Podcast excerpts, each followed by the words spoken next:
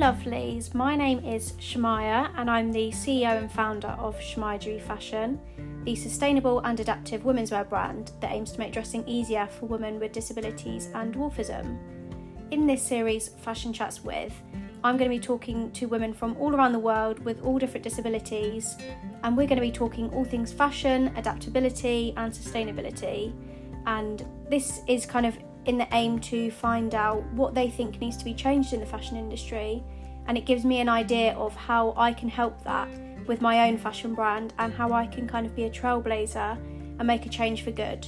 So make sure you stay tuned and enjoy. In today's episode, we chat with Monique, a model and disability advocate from up north. Monique has brittle bone syndrome, which means that she has short stature and she is a wheelchair user. In today's episode, we chat everything from the need for unique adaptive clothing, how easy it can be for designers to make the change and become more adaptable and accessible, and representation of different bodies with short stature. How have you been? What have you been up to today? I literally just it feels like literally running out of a meeting. so Yeah, working and training. yeah. I know I've Yeah. been really busy today as well, so I feel the same. Um, but at least we've got like a bit of time we can sit down. exactly, exactly. Um, okay, so I'll jump kind of straight in. Um, so my first question is, what is your favourite piece of clothing and why? Um, this is gonna sound like proper proper Mancunian, but like um, a tracksuit, just a comfy tracksuit. I'm really Yeah. not girly. I mean, I- so, yeah. Yeah, I can completely relate. I've got um, I'm wearing my Adidas tracksuit today, and it's like a velour tracksuit, and I wear it so much, um, and I absolutely love it. So I completely relate to you on that. Yes, I love a bit of velour. Yeah, I know, same, and it's so comfy, isn't it? Just to lounge in a tracksuit all day. Definitely. Okay, and then so where where do you normally shop? What are kind of like the shops that you'll go to? Um, Zara is like my, my well, when we were allowed outside in the real world, um, I used to go to Zara and River Island, um, mainly because I literally wear like 95%, if not more, children's clothes. Um, because like, yeah, I'm, I'm quite small. Um, and even like a size six adults doesn't fit me, they're too big. Though nobody believes me, um, when I say that, but no, they are. Um, and um, yeah, so Zara, Zara's definitely my number one. And I find that their clothes, though it's really stylish and stuff, I feel like I can wear something from Zara five years later and they last five years as well. So Yeah. five years later, and it's still like really in style. People ask me where I got it from and stuff, and I'm like, oh, some Zara like five years ago. Hmm. so yeah. Yeah, definitely. I think um speaking to lots and lots of women, Zara Kids is always like the first place that comes up. Yeah, Um, definitely. Other than that, I do use a um a an app on my phone, which is terrible because it makes me want to shop all the time. Um, where it literally searches for whatever you want anywhere, like more or less in the world. Um, and a lot of it is like designer. even from a very young age, my mum would buy me designer clothes because they were the only clothes that she could find that were kid sizes, but didn't have like butterflies and rainbows all over them. Um, so yeah, I, I use that app as well, which is called Shop Style.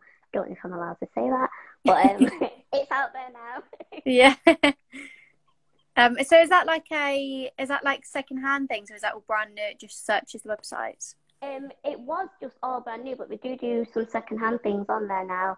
But yeah, it just searches a load of websites. I've gotten stuff from like America and all sorts, and yeah, delivery, like everything is all sorted through the website. Um, so yeah, it's real, it's really good. Yeah, that's worth knowing.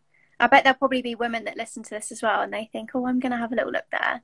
Yeah, it's all sizes. It's men's, women, even um like furniture and stuff they do as well. So yeah, yeah, Yeah, you can get literally anything on there by the sounds of it. yeah, it's great. Yeah, no, that does sound good. And um, have you found? I haven't asked this question before in my lives, but it's just kind of occurred to me. Have you found that when you go shopping, kind of pre-COVID, and you're out and about in the actual shops, do you find that quite inaccessible a lot of the time, or do you find that you can kind of maneuver okay? Um, yeah, I have to literally sort of calculate which shops to go into because there's many um like in my town centre but I know I just can't get around. Like I've literally turned around and I've got like a whole clothing rack attached to my wheelchair. um, but yeah, I, I kind of yeah, it's not very accessible. And then on top of that, the ones that are quite where it's spacious, I can get around quite easily. Their changing rooms are not accessible, um, and even when they are, um, a lot of them use them for storage, or it's just open to everybody. Which I mean, that's great in many cases, but when it gets to a point where there's like 10 changing rooms that are regular size and there's one disabled one, and you've got to like get to a doctor's appointment in an hour, and yeah. you know, you've just decided to treat yourself, and somebody's in there um, and they didn't need it, especially if it's just a, a, one person, um, and you're waiting forever because that's the only choice you have. It's not. It's not great. So um, mm-hmm. I have spoken to some to some stores where I've been like, is it possible to sort of lock it until somebody that needs it actually comes and asks for it, and for you to unlock it because it's not it's not very accessible. If yeah, yeah, because I know they do that with um public toilets now, don't they? Normally, the yeah, disabled well, toilets you have to ask for a key and things. Yeah, uh, which I guess probably for people like you it is quite handy. Um, yeah, because like you say, otherwise able-bodied people just use it because it's available. Um, and it's nice and roomy. yeah, yeah, exactly. And I guess if people are buying lots, then they think, "Oh, great, I'll go in this one." Um, yeah. But to be honest, it's it's not. I haven't been shopping in probably years. To be fair, I don't really go high street shopping anymore. But I don't think when I did, that's something that I would have even ever noticed or known about. So it's yeah. good that you kind of bring this up for other people as well, so then they could maybe consider when they're out shopping. Oh, actually, I've heard that you shouldn't use these ones, so maybe I'll wait. Yeah. Um, yeah. Which is kind of the point of these lives as well, really, is to kind of educate other people. Yeah. Um, and I've actually had I've had lots of people come to me from like all around the world, just random people, um, and some people close to me who are able-bodied as well, and people are just saying they're learning so much and stuff they would have never known. So it's really great. Oh, brilliant! Yeah, yeah. So it is great. I like to hear the um the little insights you've got. It's good. Um, so then, when you are out shopping or you're shopping online, yeah. what kind of things do you look for in your clothing? Um, it has to be stretchy. I know it's hard when you're shopping online because like not a lot of the things will say, oh yeah, you know this top, blah blah. blah. Um, so I kind of have to study what material does, which mm. obviously, you know, most people don't have to do that. so yeah, it's it has to be stretchy because I've got quite a, a, a, large chest, let's say, um, compared to the, the size of me. Um, so um, yeah, and just uh, the main reason I shop for children's clothes and not um, smaller adult clothes is because even if I buy something that will fit my my waist um, and my hips, it is way too long for the length of my legs. So yeah, it's just stuff like that. Even like adult crop pants. Um, I tried that route as well. That did not work for me. it, was, still too long. It was either too long or it was like short in a weird way. Yeah. So it was just like it looks like normal pants, and then when I've sat down, there's like a gap that big, so it looks really weird. Yeah. Which I'm sat down 99% of the time, so yeah. it was like yeah. Um, but definitely stretchy. It has to be if it's at the top, it has to be stretchy. Um, and easy, easy buttons or um, the hook, like yeah. Kind of things, because I find actual buttons a lot of the time, especially when something is brand new. Um, mm. I don't know about anybody else, but I find them so hard to, to do and undo because I, I dislocate it quite easily as well. So it can take me like I've been in a changing room and it took me like ten minutes to take a pair of pants off. Yeah. because I couldn't undo the button. Yeah. So yeah. yeah, and I have heard from lots of people that buttons are an issue. Um, yeah. And it's something that in my brand, I'm just not even. I'm never going near buttons. It's just not going to be a thing. um, and also back zips. Loads of people mention back zips, and I don't back even know why that was ever invented. But yeah. Um, because no one can reach like able-bodied people can't reach let alone people who have a disability or certain conditions and things yeah um, so yeah rest assured there'll be absolutely no buttons in what i do um, the only buttons you might see are like fake buttons um, yeah yeah because they do yeah. look nice anyway yeah yeah you want things to look nice and yeah. like for example i'm looking into using things like magnetic closures and things and i think without if you just had i don't know say it's a cardigan or something and you just had the sew in magnets, it would look like there's nothing to do it up. So you kind of need the fake buttons there for it to look normal.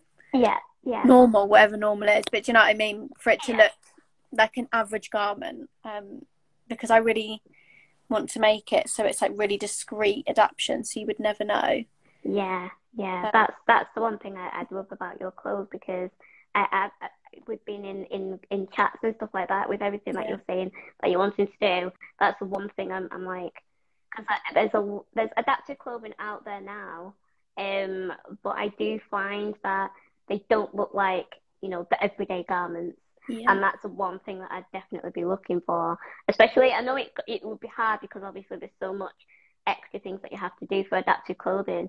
But for them to be in fashion as well, um, I find that really hard when I'm looking at adaptive clothing. Because I have a gander, I have a gander. I haven't bought any yet. um, but I do have a gander, and I just find that a lot of it is like they're just not fashionable or you know for the time.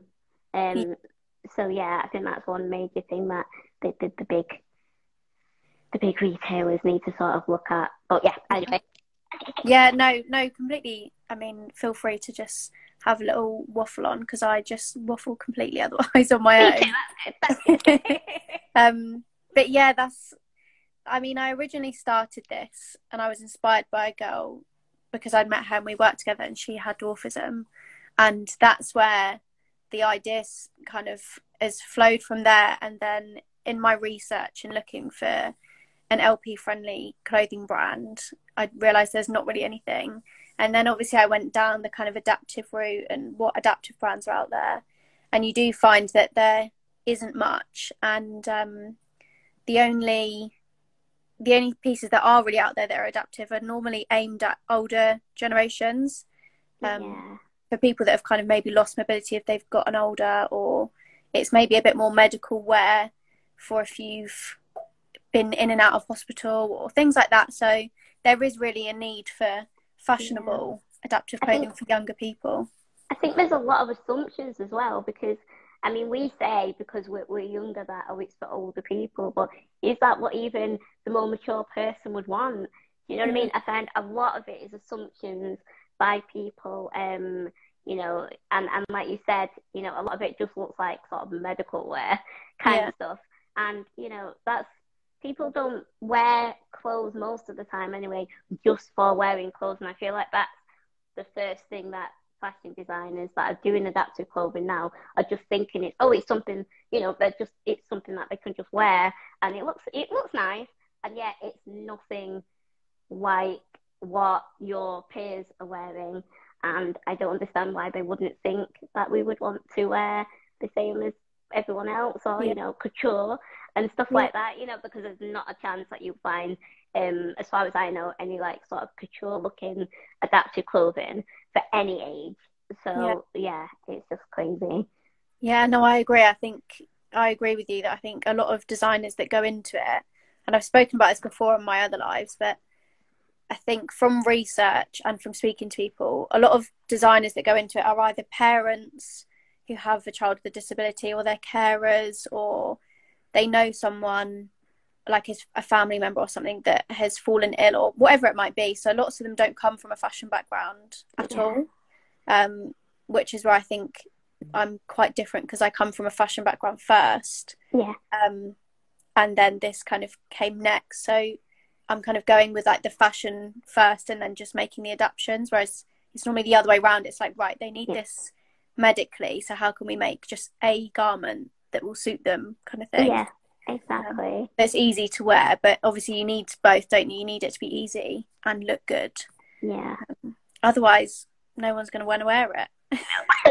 exactly. Um, exactly. And I mean, even as a business owner, like that doesn't really fare well if if not lots of people want it, you're never going to grow kind of big enough to sustain yourself. No. Um, no.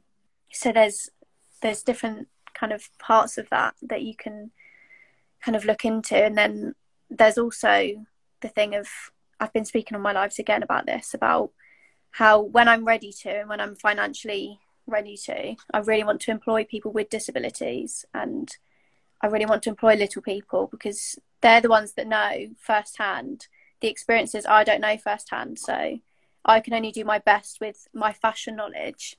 Um, so I think that'll be really exciting too to kind of bring them in and then they can say, no, we really want this. Yeah. But yeah, yeah. I think the lack of research from designers is huge. Exactly, and and there's so many different body types as well for for, for smaller people because mm-hmm. um, I know that a lot of people um, will see one kind of body type for, for little people, but then I sort of don't fit in to that that category because like my legs are long and my arms are long, but my my torso is quite short, as in like literally shorter than, yeah. than the rest of it, and my spine goes like this, and and I have quite a big chest, um, and, and stuff like that.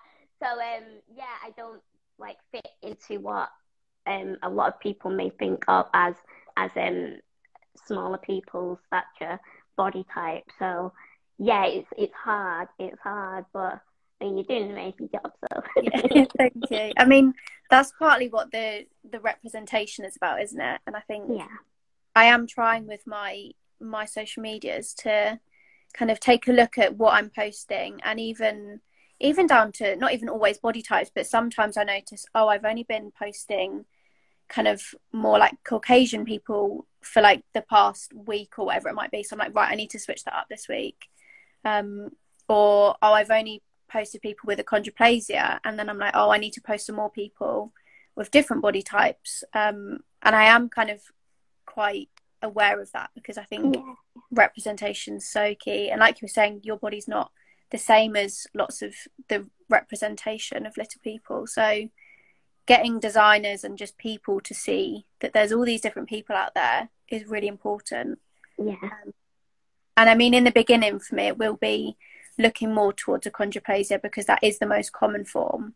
Um, so it makes more sense, obviously, to go down that route initially. Oh, yeah. um, and then as things progress and again like finance is a huge thing um, for businesses as everybody knows and um, yeah the more research and things and the more feedback you get from things that's when i can kind of develop it more and kind of add in um, different body types and like my long term goals of course they include all of these things um, but i do hope like kind of from the research i've done i'm hoping it will kind of fit lots of people will be able to kind of wear it. And some of the designs that I'm designing are kind of for the purpose of this kind of piece could fit lots of body types because of the way it's designed. So, yeah. for example, I'm looking at doing lots of wrap dresses, um, and they are they are kind of pieces that they're not one size fits all, but you can kind of fit lots of bodies in them if that makes any sense. Yeah.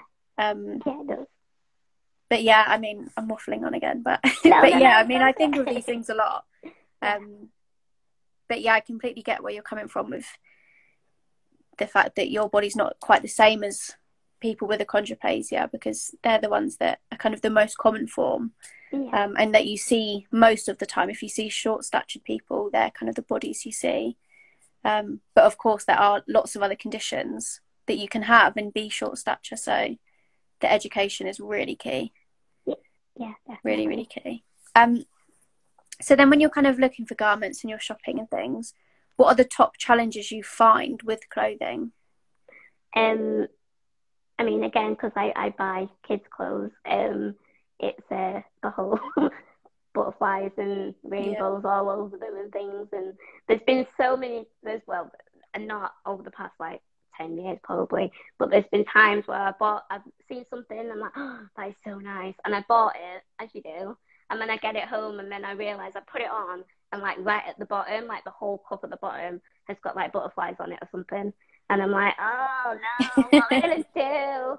Um, luckily, my mum's pretty good on the sewing machine, so um, I've got to go to her. Um, but yeah, it's just again, it's it's I'm looking for adult looking clothes, and I mean, I, I would one day wish that I had ultimate funds so I can buy all the kid size clothes in designer wear I possibly can because there's so yeah. many and I'm like I want them all. Um, but um, yeah, and that's I'm I'm literally just looking for adult looking clothes. Um, and again, that's why I kind of shop designer, like the high end designer, because that's kind of what they just automatically seem to do. Um, and uh, again, making sure that they're stretchy as yeah. well. Um, I would love to get to a point where I'm, because I, am not there yet, because my my my options are so limited. But I would love to get to the point where I'm saying, you know, like with this sustainability and things like that, I want my clothes. I want to make sure my clothes are, you know, you know, not made by, you know, unfortunate people and and stuff like that, and in horrible situations.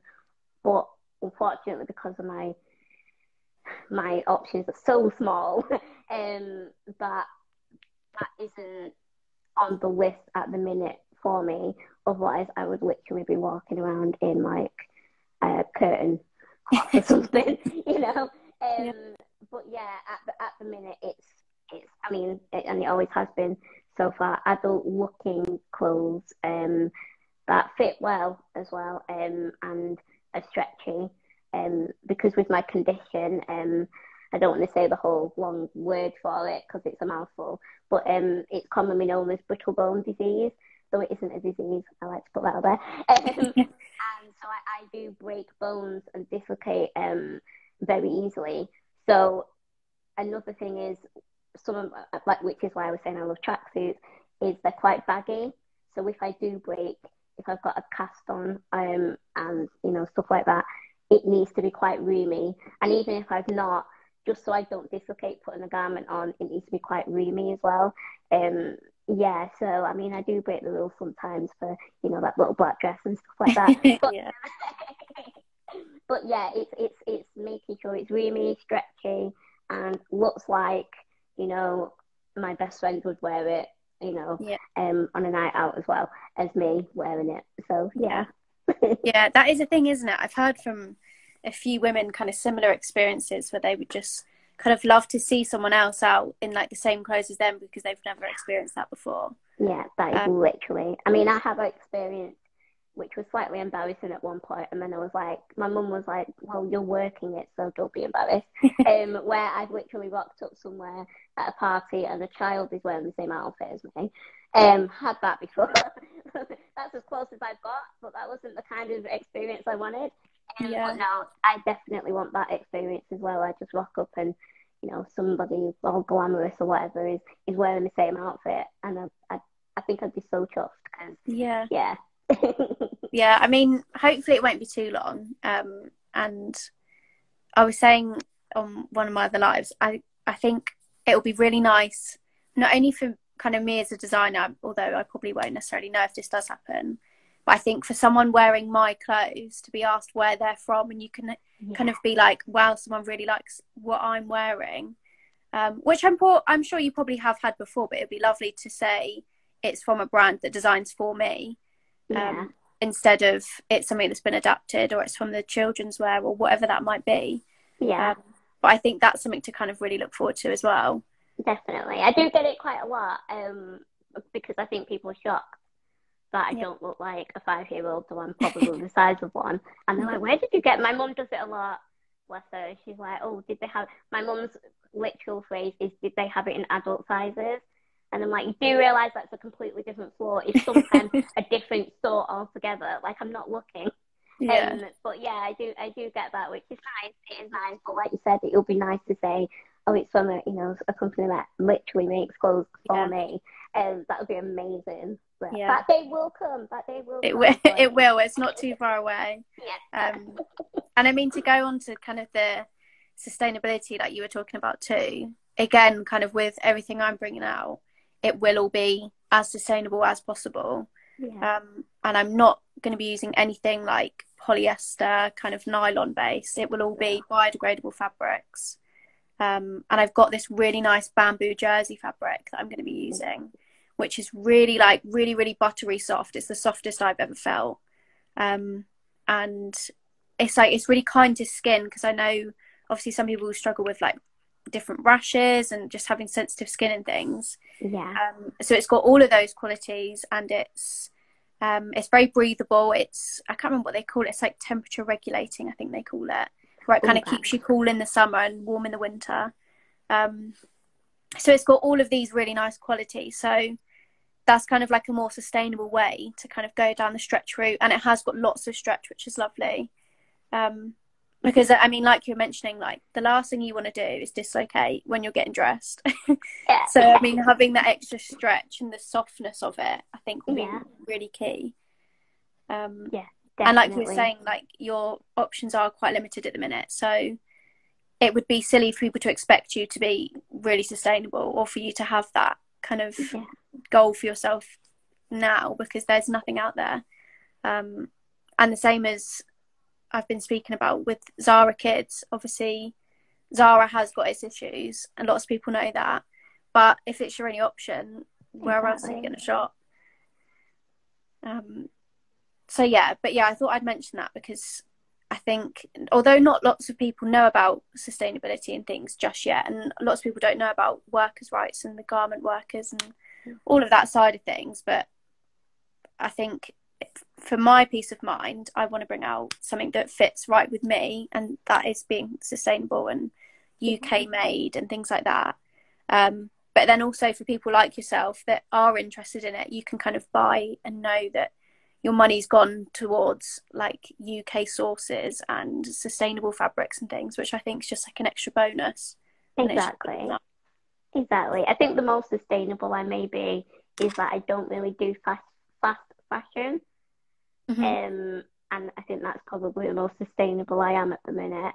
Yeah. Um, and yeah, I mean, you know, I, I like watching documentaries, and I've watched a lot of documentaries about that, and that's one of the main um causes, isn't it? At the at, well, that's like at the heart of it. There's other um, you know, situations around it, but that's one of the one of the the top yeah. reasons for um yeah for the yeah but yeah Yeah, yeah. No, I think it's great to kind of educate yourself, and um, I'll be sharing, and I have been sharing, um, lots of like infographics about different kind of key terms in the fashion industry and things because I only know them because I research it and I've studied it and things, but most people have no idea what all these things mean. Um, so kind of breaking that down in like a digestible way yeah is really important because otherwise no one will ever know exactly yeah. And especially unless unless you watch these documentaries. So that will all be coming on my page too. Um so that's interesting. Um and then so to go back to kind of clothing wise so kind of the, the top challenges you have kind of to do with finding the right styles and having stretch and things. Um and then so would you say there's anything you would love to wear but you either physically can't wear or that you just feel like you can't wear i mean i do i i'm not gonna lie i do like designer clothes because they're just so unique and different and i've sort of just been brought up that way from like day dot anyway but um it, it's things like like wearing a dior dress Mm. like I'd love to to you know just to wear like a a, a couture Dior dress or like Vivienne Westwood outfit or something like that. And there's not a chance I can wear that unless it's a t-shirt. Um, and even that I'd have to sort of you know wrap it up and pull it up and stuff. Um, I'd also have to be earning quite a bit of money as well. Um, but yeah, something like that. I mean, you you know you see the, the you know posters and in the magazines and stuff like that and you know, I can look in Vogue and there is a like a hundred percent chance that I can't wear any of these outfits. Maybe ninety nine, maybe ninety nine percent chance I can't wear any of these outfits. And you know, as people know, for something that you can't have, that's what you want the most. So it's like, oh, I really wish I could. I really want to. But yeah, if I could just have one day where I'm like wearing an, an incredible like designer outfit, um, and being able to like rock it out somewhere. That would be amazing. I must say, I did wear one once. That's why I said ninety nine percent, and that was for a shoot. But even that, well, um, but even that shocked me. But they were tailored um, for specific models that were very, very tiny. Thankfully for me, yeah, actually fit. But if like if that was off the shelf, there's not a chance that would have fit me. Um, because yeah, it was tailored in quite a lot for somebody else. Um, yeah. but it fit me quite nice. But yeah, again, buying it from the, buying it from online or in store, not a chance. Yeah, not a chance. Yeah, no, that's, that is interesting. I've not heard that one yet. So um, yeah, I mean, I wonder if you if you ever find it frustrating maybe i don't know if that's the right word but if you go to shoots and you kind of have to wear these clothing pieces that aren't designed for your body at all and you kind of struggle with that is that something that kind of frustrates you sometimes um i wouldn't say frustrates me only because it's always been that way like literally okay. from from birth I, I didn't wear baby clothes i wore doll clothes like yeah. so it's always been that way and i think i'm just used to it and yeah. i'm just more fascinated by like the tailors that are there that are able to make it look like this outfit fits me so I think I I see it more in that way of wow, you know, you, that's amazing that you can do that because yeah. I saw that on the hung up before and there's not a chance that would fit yeah. me, and you made it look like it fits and and stuff like that. But yeah, I wouldn't say it, frust- it I wouldn't say it frustrates me, but the one thing that does frustrate me um is just not being able to go out with my friends um and go to sort of the same stores um, or even my mum, because my mum is very, very, she's a classy lady, so she's she's very into her designer clothes. So I can't. I think I, there's only been, ever been once where we've been into a store and I've managed to get something at the same time that she did within the same store, and that happened once about 12 years ago, and it's never happened since. Um, yeah. I'd love to just be able to do that.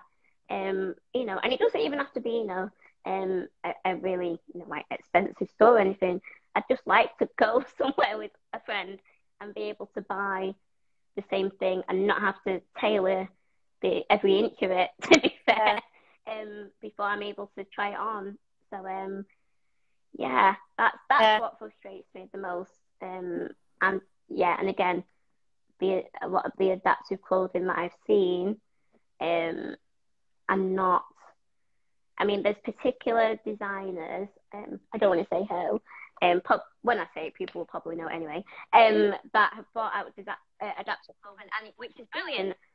My frustration is that when I did find it in stores, it was literally there, and then their usual clothes are there, which I bought in the past in the kids' sizes, and I'm like, but that looks nothing like that, and yeah. I'd really like to wear that one. Yeah, not that one. And not that one. Do you know what I mean? Yeah. So it, it thing I don't understand why a company like that or clothing companies like that would make something completely different and not just have their, their usual or like the top, their top 10 pieces and adapt it. Like it makes no sense to me. I yeah. want to wear what everyone's wearing, not yeah. have my own little category because usually that my own little category isn't great unless it's a category where everyone's like, oh my gosh, I wish they did that yeah, yeah, that would be nice, wouldn't it? Yeah, it's the other yeah. way around. yeah, it's always the way around, exactly. Yeah, yeah. No, I I completely completely agree with you. I mean, I don't agree with you from the point of I'm not a disabled person, so I can't I can't say I understand what you mean, but yeah, I completely yeah. agree with. I really don't understand why this hasn't been done before, um, and why these big designers just don't have any consideration whatsoever for adaptive clothing. Um, but I think I try and unpick it sometimes. I think it's partly because people, these big designers, don't see disabled people enough. There's not enough representation or education about it. So unless they know someone who they really care about, um, they probably just don't care that much. Um, and it's not a consideration for them when they're designing. They don't think further than their normal, their their muse yeah. as such. Um, so yeah, I completely feel you on the fact of why why are they not just doing some disabled friendly exactly. clothing as well that's exactly the same styles with just some adaptations exactly and it, it's it's hard because it's sort of a catch 22 because i completely agree with what you're saying and at the same time if we're not being allowed as disabled people to be out there, to be within the fashion industry, then how are they going to know more Yeah. people with disabilities to know that, oh, yeah, you know, I will just make this collection and, you know, make it adaptive as well. Because I think that's what I'm looking for as well, not separate, Yeah. you know. So, yeah, and like, like I said, it's a catch 22 because if the design industry isn't letting us in a lot, and then the designers don't really know a lot because they've never seen it. Like Yeah. It's like a vicious to get in. cycle, isn't it? yeah, yeah. Why really is. people people like myself are trying to sort of fight our way in. Yeah. Yeah, you'll get there one day. yeah. um, yeah, no, I completely agree. It's kind of like you have to keep knocking the door until someone actually answers. yeah, Um, yeah, And I mean, aside from kind of what I'm doing, I think people like you are great because you are kind of like you're trying to kind of force your way in. You're like, you might ignore me, but I'm going to keep trying. Yeah. oh yeah, yeah, which is I think needed in the beginning, and it's unfortunate that it takes that, and it's not really fair that it takes that. But Um, it always takes a certain amount of people, doesn't it, to kind of Yeah. keep trying before anything changes. Yeah. Um, and it's, there's there's so many people with disabilities with you know pushing Yeah. themselves and in within the fashion industry. Um, it's just to be seen as Yeah. well. You know, because if we were just, you know, if everybody, not even just if we, if everybody was just equally within a design magazine, on the TV, in the media, full stop, everybody would sort of automatically be educated as you are when you watch the TV or when you read the magazine.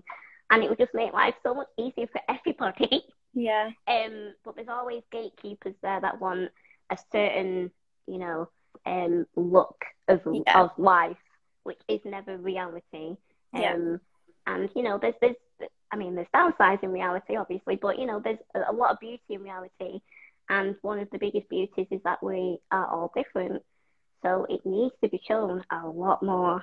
yeah, I completely agree. And I've been talking about this in my lives a lot um, about the education side of things and representation. Because, like you were saying, if if you're not represented and you're not allowed in, how's anyone ever going to learn?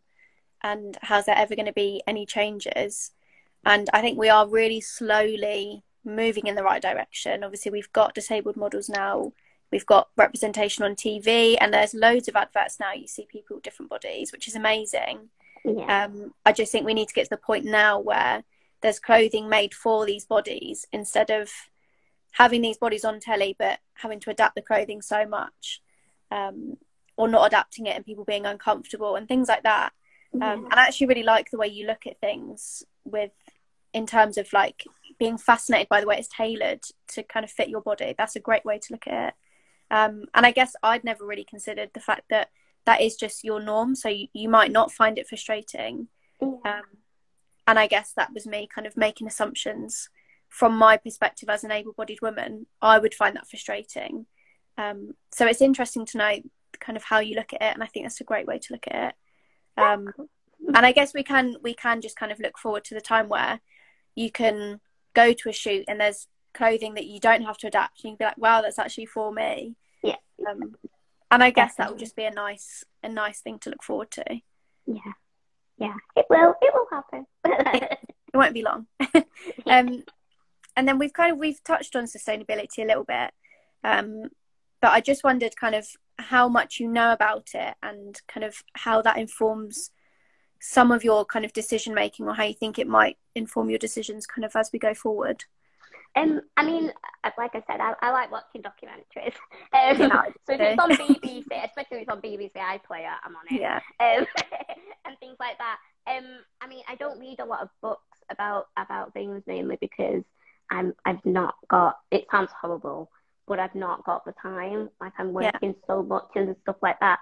But so documentaries is definitely like a thing for me. But I do actually like literally search for for all kinds of documentaries. But within that, I mean, like I was saying, I did, I, especially when I was like at university and stuff, I did find a couple of shops that were quite fast, fast fashion um, stores that had like teenage wear that were more adult looking, and I was buying from them. And just by watching these documentaries and you know some of the countries where they're like their whole rivers are not rivers anymore because it's just Yeah. full of like jeans and denim dye, and I'm like, what?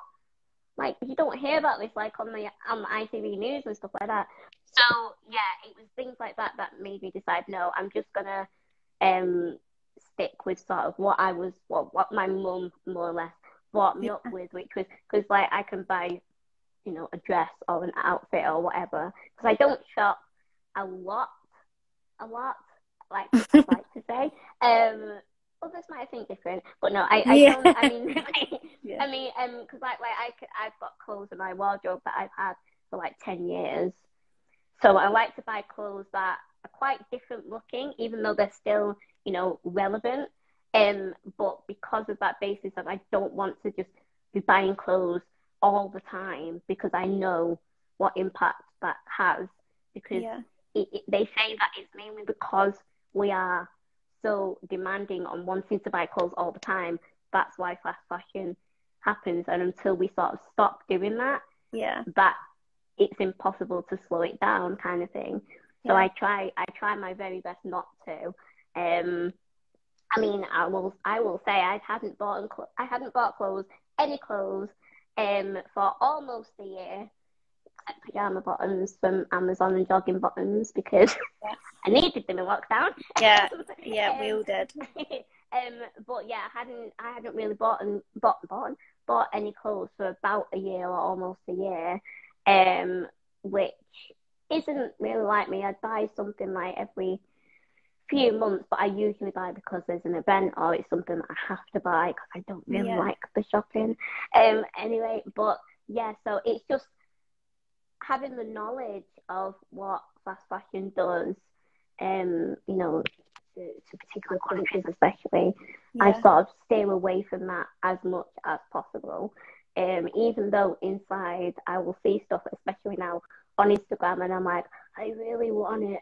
Yeah. I can tie it and make it make it fit me, and I know within like a month it'll be something else that'll be out, and I really want that as well. And that's obviously how fast fashion works. So I, I, I, I watch and I wish, and that's as far as it goes. Yeah. Um, so unless I need something, um, or I, I, I, it's a bit of a treat to myself, as we all do, especially yeah. in these kind of times. Um, I won't buy anything. Um, but yeah, that because like I was saying earlier, that's sort of my only option at the minute. I don't really have the option of saying, you know, none of my garments are this material or that material. Yeah. I can't say that because I, I have. I've hardly got a choice in, yeah. in what I can buy anyway. So at the minute, that's that's the best that I try to do. Um, you know, and try to play play my part in in making the world a bit of a better place when it comes to yeah. sustainability. Yeah, and I think that's great. I mean, like I've said again in lives before, when you've got such a little choice, and even aside from if you've got disabilities or not. There is quite little choice anyway for sustainability out there at the minute, um, especially if you're on a lower income or you don't know where to look. It is quite hard to find anything kind of sustainable. Um, but then there is also the argument that is clothing ever really sustainable because you're kind of making something new. Um, so I guess you can kind of you can only do the best of what you got, and I completely relate to you when you say that you see things on kind of Instagram, you think, oh, I'd love that but then you kind of stop yourself because you're like, no, I don't need to buy it. There'll be something new next month. Um, and I'm exactly the same. And if there is anything that I think, oh, I do love that and I probably will wear it for a long time, I'll kind of look on somewhere like Depop, see if I can find it secondhand, um, which I guess is kind of harder for someone like yourself because it's probably less likely going to be kind of more children's wear on Depop. I don't know, I haven't looked, but yeah. I can imagine that's harder to find secondhand than it would be to find women's wear secondhand. Um, but yeah, I mean, we can only do the best we can. Um, I can't say that all my garments are 100% biodegradable because I know for a fact they're not. I know for a fact my favourite velour trackies are probably made of polyester. So, I mean, we can only do our best, can't we? And I think sometimes the most sustainable thing is to buy things you're going to keep re-wearing. Yeah. Um, because like you were saying it's the supply and demand isn't it? If we keep buying all the time the fast fashion brands are going to just keep pumping out more. If we slow it down they'll have to slow down. Exactly exactly. No one's buying and yeah, not selling exactly. so. exactly. So yeah, I think that's great, and I think it's it's good to know kind of some people are kind of educating themselves, and I'm exactly the same as you. I love watching documentaries, and I think I've watched, I've like gone through all the Netflix ones, all the BBC ones. There's nothing else for me to watch now, um, but they're a great way to learn, aren't they? They're like a They really are. they're an easy thing to watch, like in the evenings. Um, Yeah. and it's like education at the same time, so that's great. Yeah, and it doesn't make me feel so bad that I'm not reading a load of books. yeah, yeah, no, I completely agree because I'm the same as you. I find as much as I can try and make time to read, I don't always, or Yeah, quite often I don't, or I go for a couple of weeks where I read and then I don't for like months. Um, so things like podcasts and documentaries are the best way.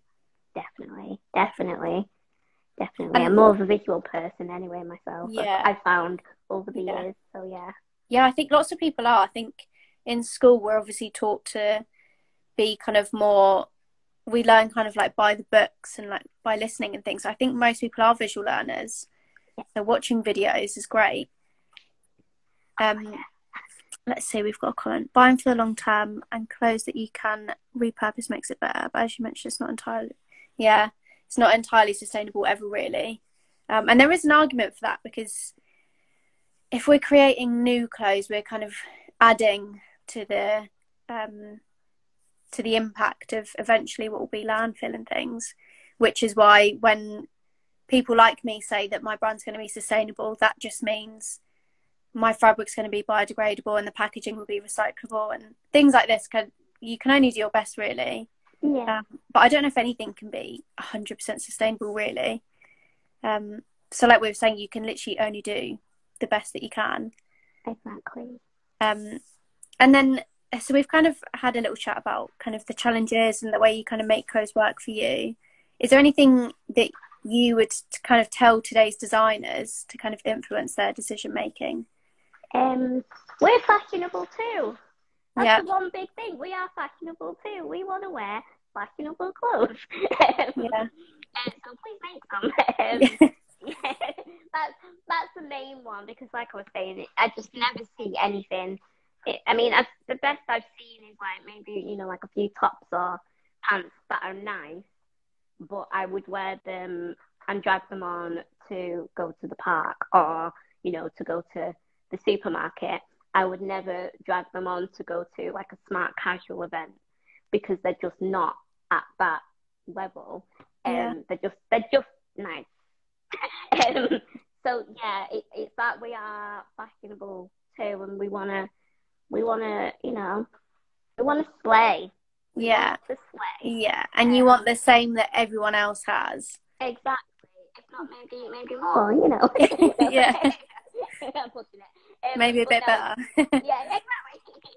Um, but yeah, and it's just um, for them not to think that it has to be a completely different set of clothing. Because um, I mean, I'm tr- I was trying for a while to speak to again like Zara and River Island, um, and saying that there's a whole market of people of small stature that would wear your children's clothes, but it would be great if you could sort of advertise it in a way. I'm not gonna lie. I was trying to get myself an extra job. But- Why not? Um, um, and it's because I've been doing it for years and not even realizing until I see friends and speak to friends and they're like, "Where did you get that?" And I tell them, and they're shocked to think Yeah. I would step into a kid's clothing store and find a whole outfit for Yeah. like an event that we're all going to. Um, so I sort of, I've been trying to sort of speak to those guys and not really getting anywhere. Um, but I, I, I mean, hopefully one day I will.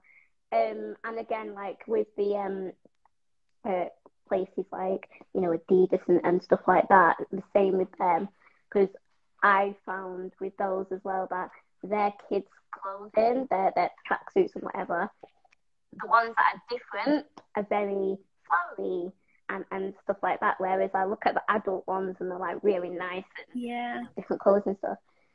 So yeah, it's a little bit it, it ki- that is frustrating. Um, but I'd love I'd love for them to just you know think about it a little bit more and think more fashion wise than. I don't even know what they're thinking. To be fair, I was going to say um, practical. I mean, obviously, it needs to be practical for for somebody with a disability, but I just don't know what they say. I don't know why they think it needs to be something completely different. I just don't get it. But yeah. and quite often it's really simple, isn't it? And I found yeah. a lot of them are really they're quite like frumpy styles, which is why I say I think lots of them are owned and directed by people that are carers or parents or they they never really come from a fashion background. I don't think. Um, no. And if if they do, because there is some people that come from a fashion background and go into yeah. it. Um, but again, I think they simplify things a lot, um, which is not always wanted. No, and I, I mean, I think again, why I was saying like with the designer wear that I buy a lot is I can wear it for five, six, seven years and rock it out next week, and people be like, "Wow, that looks really nice. Yeah. Where did you get?" it? And they would want to wear it. So I don't know if it's a situation where they need to sort of maybe think down that route because obviously to make adaptive clothing, there's a lot more work going into it. So it can't just be sort of not thrown together because I'm not saying that the clothes are thrown yeah. together, but you know it's a fast turnaround. Whereas I, I would feel, I'm not sure, but I would think that adaptive clothing isn't such a fast turnaround. Um, so maybe for them to think in that way of, you know, making a piece pieces timeless, yeah, um, and still fashionable. Um, maybe that's sort of what what I'm thinking of. That's what I'm looking for, yeah. kind of thing. Um, yeah, yeah. I mean, that's kind of like in my mission statement is creating kind of timeless pieces. Um, yeah. So it's funny Love you say it. that, Love but it. but yeah, that is kind of the whole point. It's making fashionable things that you literally can wear forever because they're timeless yeah. and they're good quality. Um, and like with things like, for example, in the first collection, I really want to bring out a trench coat because I know that is something that's timeless yeah. and everyone wants one. I've got a trench coat and it's like my favorite thing ever. Um, so it's like it's these things, isn't it? And like having wrap dresses because they are so versatile and they're so comfortable. Um, and say for example like formal trousers things like that you can literally wear forever because the styles exactly. don't change much um, but i mean like you were saying with kind of adaptive clothing and it might take a lot longer and there's a lot more that goes into it i can say from a design point of view it really isn't it really is really, just yeah. simple yeah um, because for example if you're thinking oh i'm going to use magnetic closures instead of buttons or i'm going to use poppers instead of buttons it's literally just changing something out um, and the actual design side of things is really not that hard. It's really just making things to a different body proportion um, and just considering. So in, instead of doing a, dress with a zip up the back or a dress that you have to get on overhead, doing a wrap dress because it's easier to get on. Um, so it's just these little things. So I think it does look to people outside of fashion design, it does look like there's a lot more goes into it, but there really yeah. isn't um, which is why it's so frustrating that designers haven't done it yet because it's it's just as easy to make something with a zip in the back which is inaccessible to a lot of people than it is to make something with even like a side zip or something that's just easier for people. Yeah. Especially um, those slimming little thin ones. Yeah. Is, is, it like a hidden zip or something? Yeah, like an I invisible mean, zip. Great, but my goodness, trying to zip one of them up and yeah. down, especially after a few. Yeah, I know. I know. So I mean, yeah, it is a case, isn't it, of creating timeless things that everyone wants to wear and yeah. not simplifying things too much. No. Um, and even I mean, even there was um I can't remember what it was. I had something years ago. Um, I think it was like a, a coat that uh, that you could um change in the win- in, in the summer to I can never say this word right. A gillette, a gillette yeah, yeah, I know. so even clothes like that would be amazing. Like I would have thought by at least 2020 that when, especially with like the bigger, some of the bigger labels bringing out adaptive clothing, I would have thought somebody's going to think of this, somebody's going to do it. I mean, even a coat, because I love long coats. Absolutely mm. love, love long coats because then my legs get cold really quickly and easily. Um, and just a long coat where it has uh, whether it's a poppers or magnet. Um, and in spring, you can just take the bottom off yeah. and maybe reverse it, so it's a completely different pattern, a different colour. It looks like a different coat to everyone else, but it's the same thing. Yeah. Pop the arms off or something, and again, it, it's accessible. It, it, you know, and it's easy to, to wear and everything, and it's adaptable because you know, it, whether it has extra zips or you know, um, and stuff like that. I would have thought something like that would have been done already. and I, I know. no designer. I'm just, you know, I'm just saying, like things like that would have been would be amazing. You know, yeah. um, I mean, there's been things out there that I remember having a jacket from a very top label years ago, um, and it was a bomber jacket. Um, didn't fit me. I'm not gonna lie, it was massive. I really liked it, so I bought it anyway. And I thought I'm just gonna rock the oversized look before the oversized look came out. yeah. Um, and it was a bomber jacket, and then inside it was like really furry. And yeah. I thought, oh, this is nice. And then I found out when I got home that the whole inside unzipped, so you could wear it. It was just like a cardigan. Oh, really? Like, yeah. So I was like, even things like that, I was like, they're gonna do this when the when the whole adaptive clothes comes out. People are going to be doing it. It's going to be great. I can't wait. And then when I'm like, look, especially the bigger labels, and I'm like, oh, yeah, okay. yeah, we've not progressed much, have we? We've really no, there's not. There's not. I'm like, oh no. Mm. But yeah. Yeah, it is hard, isn't it? Because we haven't moved very much in the right direction anyway. I mean, that's why I was saying like we're really slowly, slowly, slowly getting there, um, and it's a really long, slow process for some reason. Um, but I mean, this is why we need disabled people as fashion designers because you know what we want, um, and yeah, that's why it's such a huge thing for me when I'm financially ready to. We'll be employing people with yeah. disabilities and who are little people um, and even like people with like learning difficulties for example um, with things like autism and adhd and because for example i've got two brothers with autism and i know that they think in such a different way and such a more creative way sometimes. Um, and it's the same with disabled people.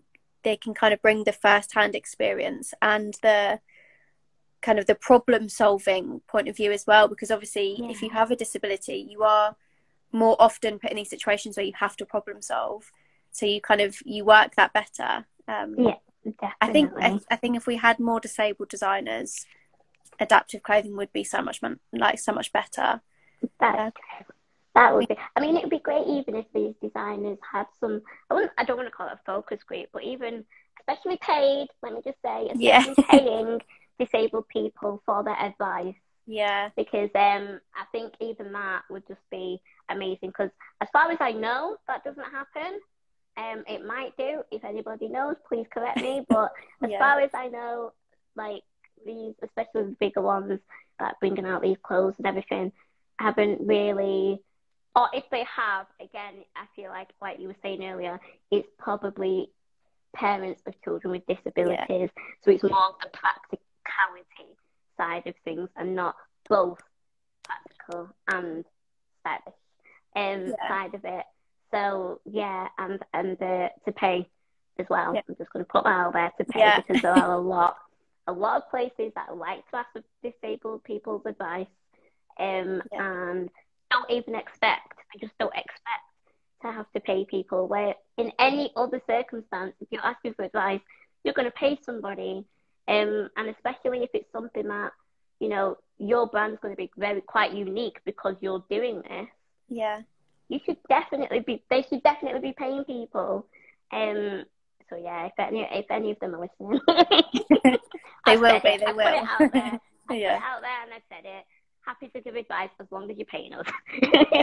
yeah, I completely agree. If you're gonna, especially if it is for for these big brands that have such the kind of financial capability to do it, yeah. Um, it's such a shame that they don't, um, and they don't include people more. Um, and even I wonder, I don't know because I'm not kind of behind the scenes with these things, but I do wonder when there are these big brand deals where they have disabled people as kind of the the face of it.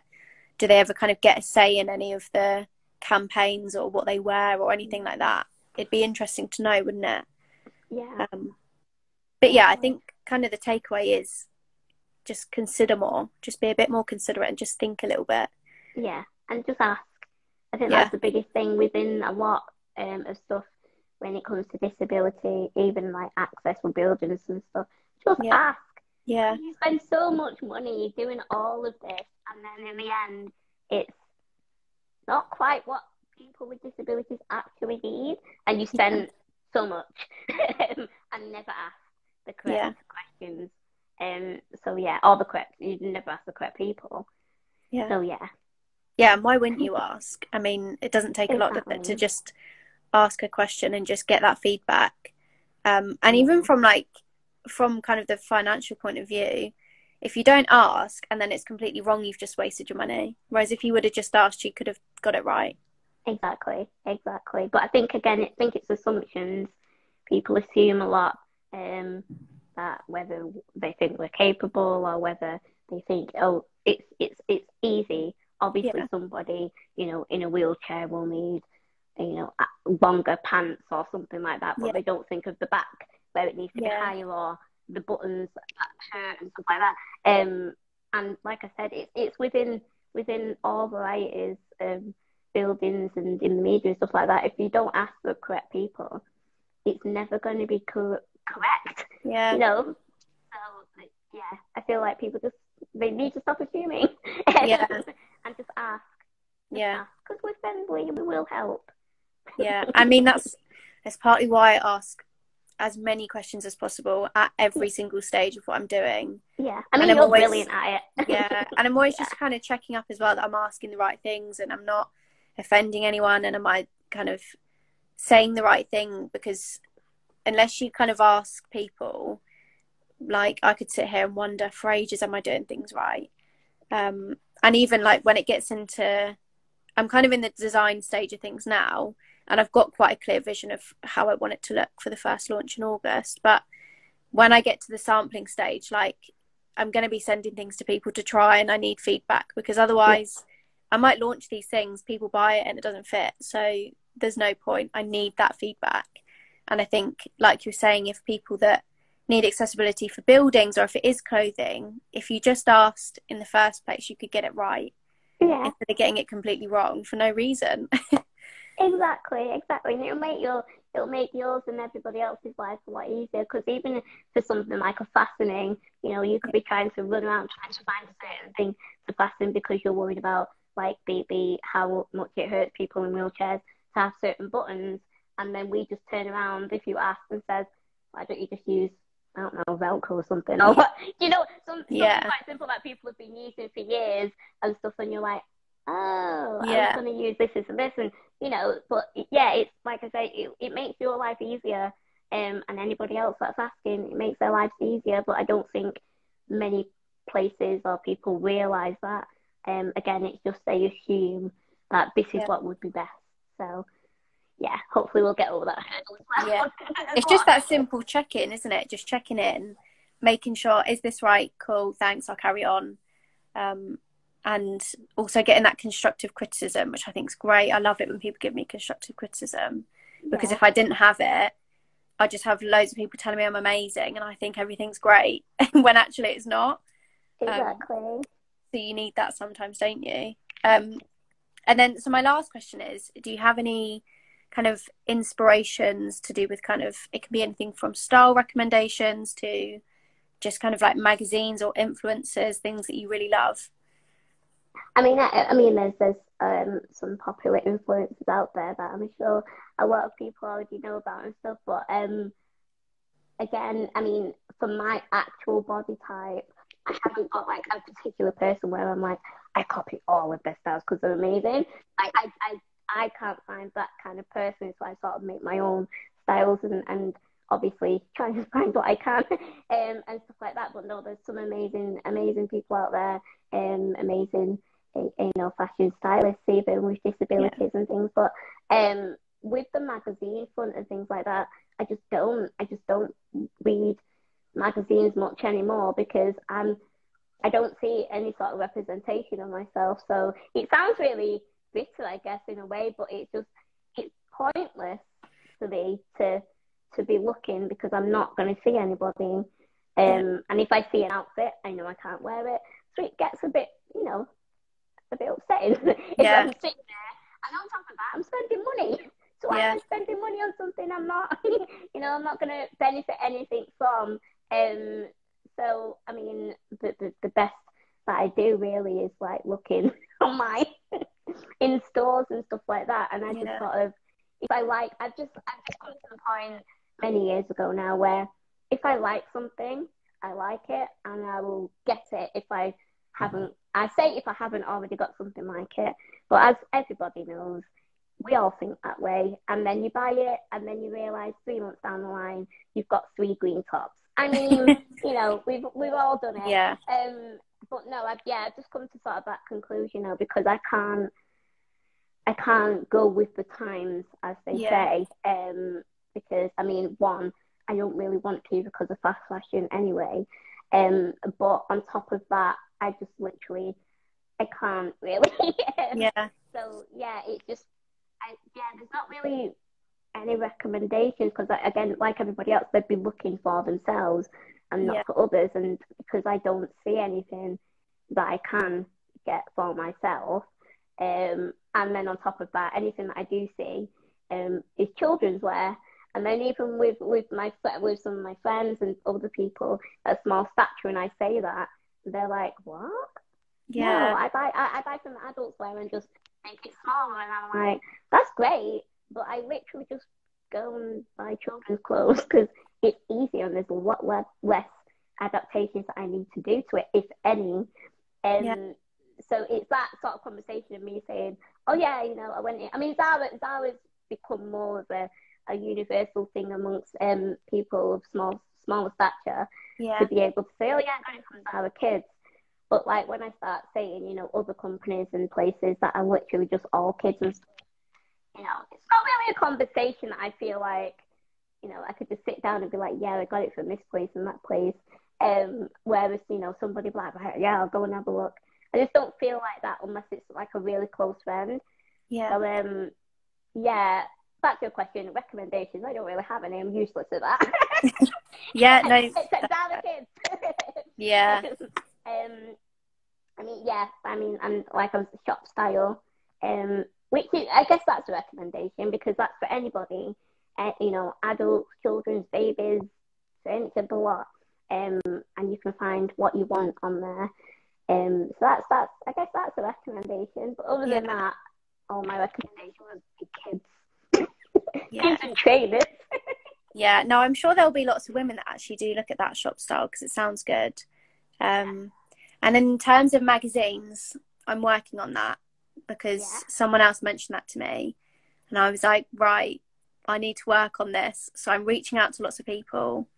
So you never know, in the next few months, you might see a campaign with someone that looks like you in it. Um, that's my aim. And I'm just waiting for people to listen to me. The same as you, I'm going to keep knocking on the door until they answer. Brilliant, because I, I know there's some um, people that have, have, have started their own magazines, which yeah. is incredible and amazing. Um, it's just I wish that those people were seen so they are more mainstream. So I, you wouldn't have to go to a specific website yeah. to get that. You could just literally go into your news agents and buy it because that's where these people need to be because they are literally creating the future of having everybody within their magazines. So nobody feels left out or nobody feels like I have for years where I'm like, it's pointless looking yeah. in Vogue or it's pointless looking in Elle because I won't see anybody like me. Um, so yeah, those people need to be seen um, and need to yeah be out there. But obviously, again, it's it's like everything else. You know, they're doing something a bit different, even though it's literally like the future. Um, yeah. And you know, those gatekeepers who have probably been there for centuries. yeah. and like everything the same way as it's always been is stopping that happening, um, which is a real shame. So it's it's those people that we sort of need to give a, a kick up the butt and uh, yeah. or just just move to the side a little bit. yeah. um, and, yeah. You know, get a bit, get get you know everybody included because that's reality. You know, we're we're here, everybody's here, and everybody yeah. needs to be represented. And plus, people be spending more money. I don't understand how these companies don't get that. I know. I completely agree.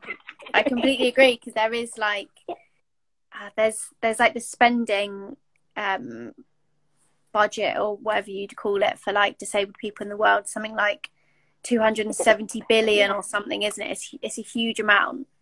Um, yeah. And even like friends and family that buy gifts for people with disabilities and yeah, like this, there is so much spending capability there that they've just not locked into. Yeah. Um, which I'm going to lock into. Yay! um, but yeah, like I don't know why they haven't done it. It's really baffling, and yeah. we'll get there one day. I think we're moving there in in footsteps, and yeah. Takes a little while of just getting on at people continuously before they listen. But we'll get there, and it will feel more rewarding. I think it's yeah. just a shame that it takes this, isn't it? Yeah, definitely. But Definitely. good things come to those who wait, isn't it? They do, they do, because I think obviously with a lot of companies and stuff, they need to see it in a way of it will help more than just those particular people. Um, because I, I did marketing at uni and stuff, so I know that that's like a fact. So yeah. if you just say it's just for these particular people, it's not that likely that it will, you know, get picked up and go mainstream. But if it's it is to these particular people, but can obviously help all of these people as well, that's sort of the angle that needs to be come at to yeah. these, you know, these these companies that make or the people that make all the decisions. Um, and lots of money will be spent. Um, so, which is what they want, isn't it? Exactly, and I mean, exactly. that's even that's kind of like the lens that I'm kind of looking at. It's like right, so I start off with clothing for little people and people with short stature. Then I move into average height clothing with adaptability, um, adaptive fastenings and things and then it moves into everyone else who can also wear it. It's just easier to wear. Exactly. Um, which is how I think it needs to be looked at, doesn't it? Instead of yeah. Here's a adaptive range that's completely different to the rest of our non-adaptive ranges. It needs to be here's a range that everyone can wear. Exactly. And then it's a level playing field then, isn't it? Definitely. Definitely. Yeah. That's that's the future. yeah. it is. It is. Um, well, they're all my questions. I mean, do you have any questions for me before we kind of close things off?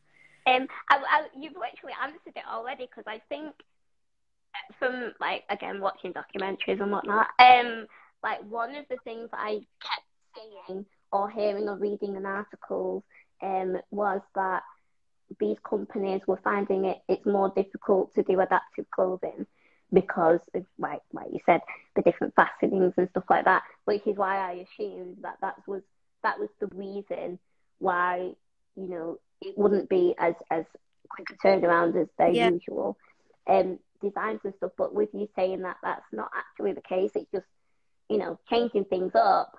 And like my question is why? Why i know. happening? Yeah. Um but yeah but i i don't know if it's because these companies genuinely still think that way, that it is going to be a yeah. massive, you know, mission to be able to do adaptive clothing. Um, or at least that's the um, excuse that they're using, I will say, because I mean, it's a bit like, you know, when they say they can't find people with disabilities to do acting and stuff like that. We have social media. I mean, you literally type in Google, you can type in, you know, disabled model, you can type in disabled yeah. actor and find a bunch of people. So that's just for me an excuse. So yeah, yeah, I was just wondering if that was sort of a real reason for why these well for well for why just overall um yeah. you know clothing companies haven't done adaptive clothing for those that haven't touched it at all. Um, but with you saying no, then I know I might have just frustrated you even more. yeah, um, yeah. I mean, it really isn't any more difficult in my eyes, from like a fashion point of view and a yeah. design point of view and logistics wise. The only slight difference there might be is some adaptive fastings cost a little bit more money. Yeah. Um, for example, you can get really really cheap zips for like pennies, whereas to get a magnetic zip which clasps together instead of you having to kind of fiddle around with it um, that could cost you, I think, on average, seven pound is what I've seen. Um, so then you might just add seven pound to the cost of the garment. Um, exactly. So yeah, and like magnetic closures, like again, they're going to be slightly more money than a button would be, but that's you pay pennies for a button, you might pay two pound for magnetic closures or something. So it's just that might add a slight cost, but that's a cost that people would be willing to pay Yeah. um, because I think people just want the clothing. Um, and then so in terms would of like it to be at an even keel at one point. Yeah, yeah, Everything for disabled people costs a lot more. Yeah. it'd be nice if it just all cost the same. Um, Well, I think these big companies have the Yeah. ability to do that. They can do that because they can order all this fabric in bulk, so it costs them pennies, and they can kind of they can cover costs elsewhere for what they spend more in Yeah. for adaptive clothing. So they they're completely capable. They just don't do it.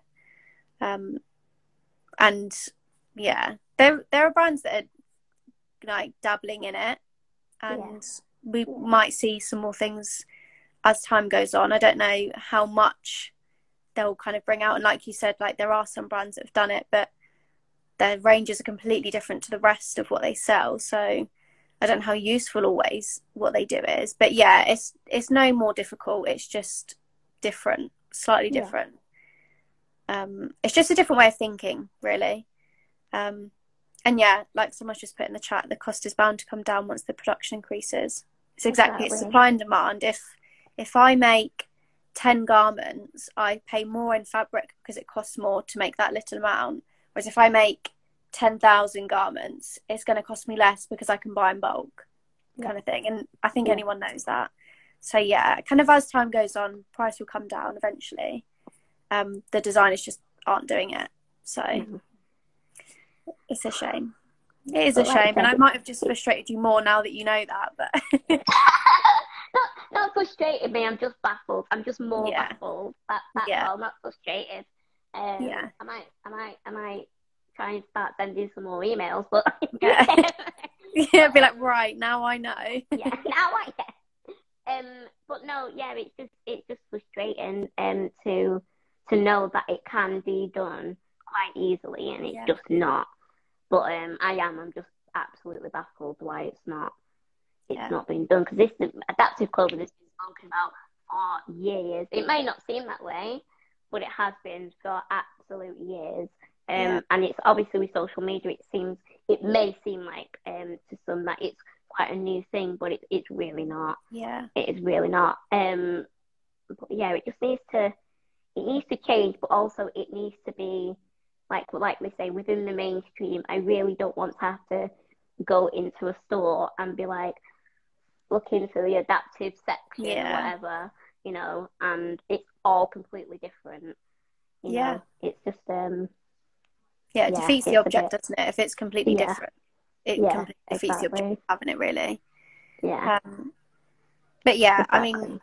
I think we've had a really good chat, and I think we've found out lots on both sides. I think I've given you some things to to kind of ponder on, and you've definitely given me some things to think about. Definitely, yeah. And I guess we can only kind of look forward to, I guess, my range when it comes out, and the fact that you won't have to stress that this is a completely different range to anything else. Um, and I will be creating timeless pieces that are sustainable, and hopefully they're things that you can kind of cherish as well. So there's something to look forward to. And I am I'm knocking on the doors as well. I'm trying to get through to magazines and people like that too. Yeah. So yeah, I no, think it would be brilliant. Yeah, it's like a it's a collective, isn't it? We all keep trying and we'll get there in the end.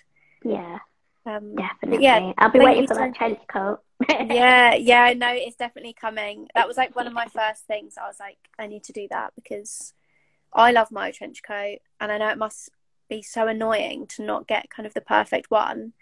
Um, and even even for me, I went searching and I couldn't find one for months. So that's something that I really, really want to bring out, and it will be out in the first collection because I'm going to make it.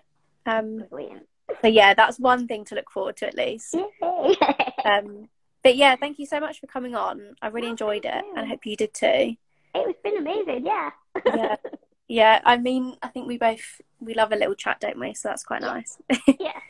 um, and I'm, I'm just so happy I was able to do it. yeah, yeah. Thank you so much. I mean, I know it's hard because I know you probably work probably just as much as I do, um, and it is hard sometimes finding the time. But I'm glad we could. Yeah. Um. So yeah, thank you so much for coming on. I'm gonna turn this into a podcast too, so it will be on all podcast platforms too. Oh, brilliant. So you can have a little listen there and you can send it to friends and family if they're interested too. Oh, I'll um, make them interested. yeah, yeah, force them to listen. um, but yeah, thank you so much. Keep doing what you're doing. Um, you and I know that I'm sure I know you kind of spoke about you don't necessarily look up to that many people with similar body types to you, but I know there definitely is girls that look up to you, and that's oh, really nice. so yeah, thank you so much for coming on. Have a lovely evening. Oh, thank you. You too, and thank you again to everybody that was watching as well. yeah, I know we've had some lovely comments. People have really enjoyed it. I think. Oh, brilliant. Lovely. Well, yeah. Have a nice evening, and I'll speak to thank you later. You. Bye. Bye.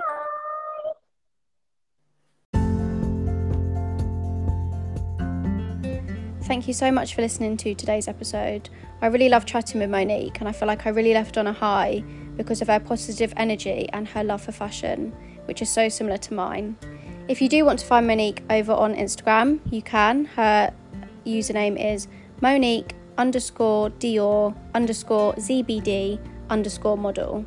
Monique has great content on adaptive fashion, her modelling ventures, and advocacy.